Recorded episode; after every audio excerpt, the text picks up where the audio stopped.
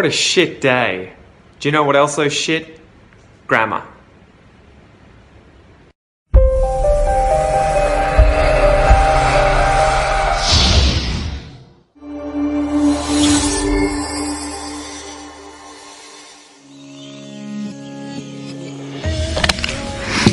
What is going on, guys? I've come all the way down to Geelong this week to see folks and to hang out with one of my mates, James. Um, so, yeah, I'm just gonna make some coffee. coffee, coffee, coffee, coffee, coffee. Got this. This is this is what you got to resort to sometimes, guys. oh, look at that! Look at that little chocolate sprinkler. That's really lame. What do you reckon, guys? Is this going to be good or is this going to be really, really horrible? Take here, huh? That looks like crap. That looks like absolute crap. You see that, guys? My gosh, what is that? Is that sand? Far out. That is so funny.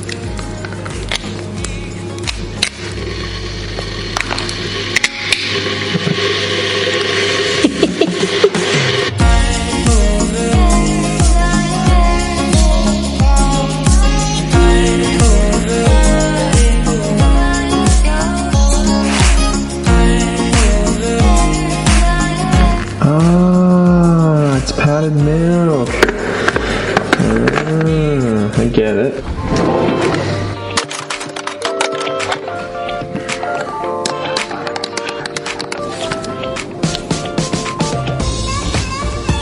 Oh, so beautiful.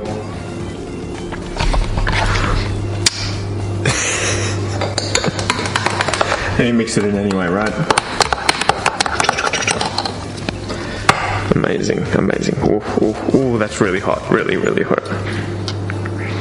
That's not bad. Not bad. Nestle instant coffee, guys.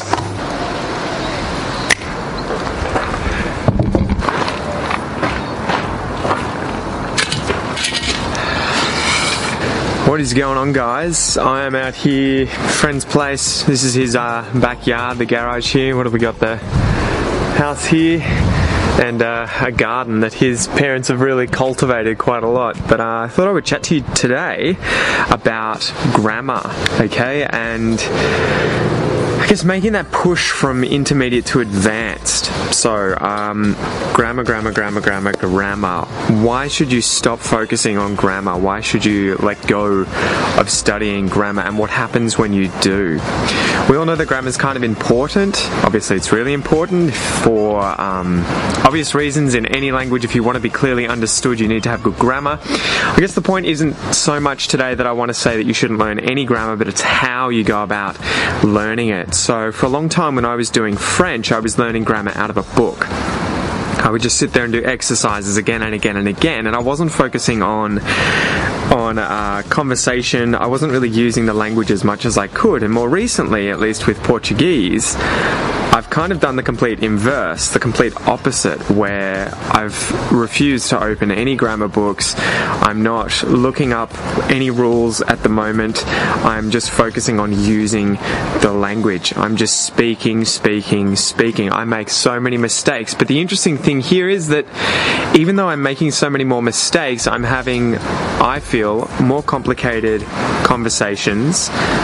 I am using the language a hell of a lot more, and I am not feeling as uncomfortable now when using the language, despite I think making even more mistakes. So when I was using French all the time, I would be obsessing over being correct. French has, at least for English speakers, relatively difficult grammar.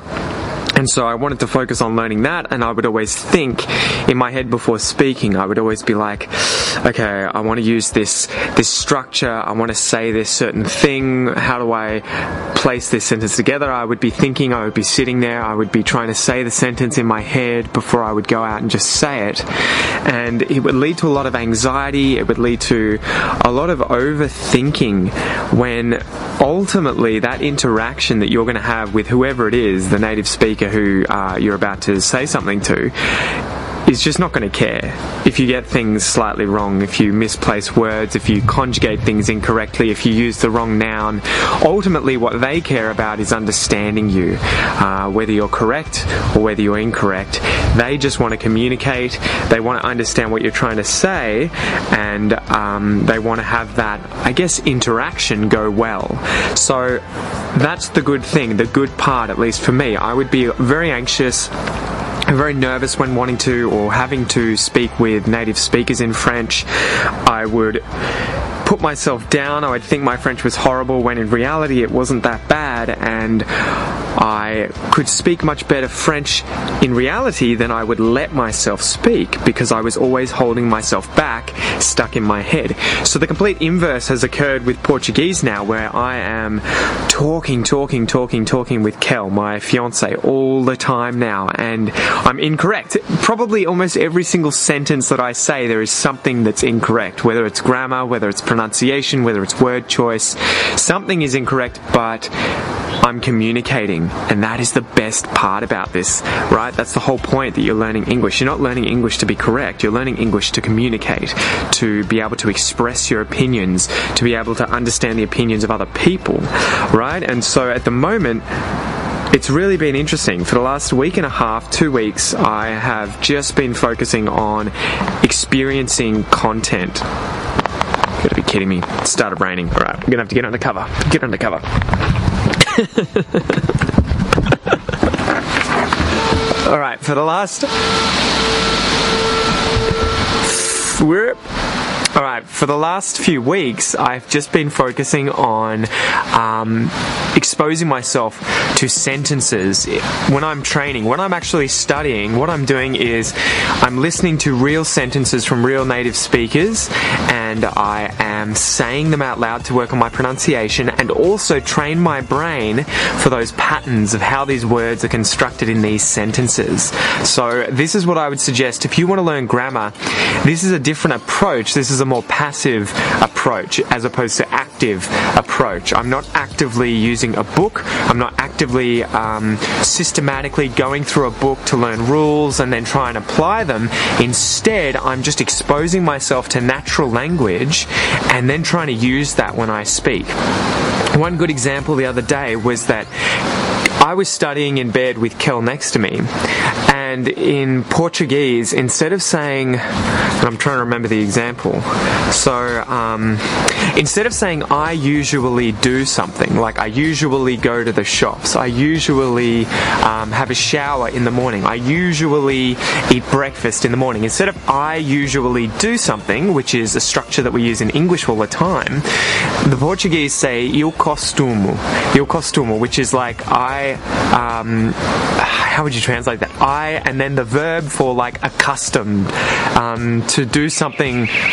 It means to do something usually. Anyway, the structure is completely different.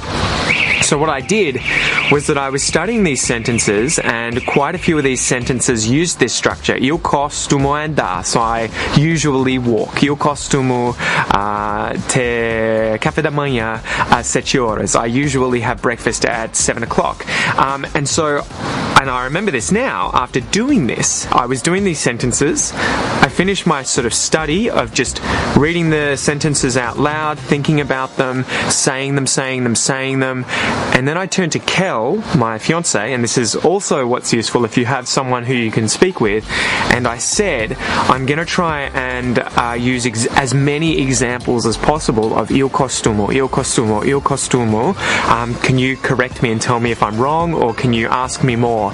Um, so that was a really, really good passive way, I feel, of picking up an important part of grammar that I'm going to use too. That's another point. When you do this, you focus on using the language that is important to you and important to your everyday life. You don't need to learn every single rule in English because you're not going to use every single rule in English, at least on a day to day basis. You need to passively be able to understand what's happening in English, but you don't necessarily need to know the grammar rules to do that, right? Um, so, anyway, that's what I've been doing recently, and it's been so, so, so. Um, freeing. It's really, really allowed me to stop being so anxious, to stop sorry, there's mosquitoes. Get away from me. To stop freaking out, to stop being in my head so much, to stop thinking so much. And it's allowed my language to flow so much more readily when I speak. So now when I speak with Kel, even after only a week and a half, my language, my Portuguese has made leaps and bounds ahead of where it was just because I've kind of let go. I'm definitely making many, many, many more mistakes than I was, but I'm also using the language a hell of a lot more than I was, and I'm not worrying as much as I was in the past. I'm not in my head freaking out thinking, am I going to be wrong? Am I going to look like an idiot? I no longer care. And this was a really good point too, and something that I wanted to mention. I watched a lecture recently about how polyglots learn languages. So a polyglot is someone who learns many languages, or at least who can speak many languages. So these people tend to learn one language for a year or two, and then they'll switch to another language and another language. And quite often, you find out that they speak, you know, five, eight, ten, sometimes even 20 languages, guys. It's ridiculous. And it's easy for the average person to put them on a pedestal and to think these people are just um, non humans who have this special gift for learning languages, but the lecture was showing that that in, in fact isn't the case. These people have a system, um, which the system quite often differs for at least how they like to get started, but towards the, I guess, intermediate to advanced area of any language that they're learning, quite often they're all similar in that they make as many mistakes as they can and they don't care about making mistakes and they speak as often as they can and focus a lot more on communication. Okay, so I've been talking for a bit. Um, it's kind of just been a stream of thought, following my train of thought. I wanted to get this out though, and I wanted to ask you guys, how are you learning grammar right now? And maybe do you think it could be potentially a time or sort of a chance for you to mix things up a bit, to change things and to try something different? So if you are a bit stuck where you're not improving a whole lot, you're feeling um, like you don't have much confidence when you speak, you're too in your head, maybe this is something that you should focus on. So try maybe and go out, find a native speaker, whether online, whether in person in Australia if you're here, obviously, and just the next time that you have a chance to talk with them, don't focus on grammar. Correct yourself. You know, if you make mistakes and you notice those mistakes getting made, correct yourself. And this makes you look smarter, by the way. Every time I make a mistake at the moment and I notice it, I correct myself. And Kel's always like, "Wow, uh, you you know what's going on. That's really really good." Um, so speak as much as you can. Use your English. Don't focus on mistakes. Aside from maybe counting how many you're making, and the more you make, the better. You know, give yourself a pat on the back the more mistakes you make. Anyway, let's have a chat in the comments, guys. I want to know how you're learning grammar, how you're learning to improve your English and what you're doing at the moment and what you've had success with. And yeah, maybe we can talk a bit about this um, another time as well. So that's it for today, guys. I'm going to get inside before these mosquitoes eat me alive, and I will chat to you soon. Peace out. Man, look at this. Rain for like all of 10 seconds. Far out.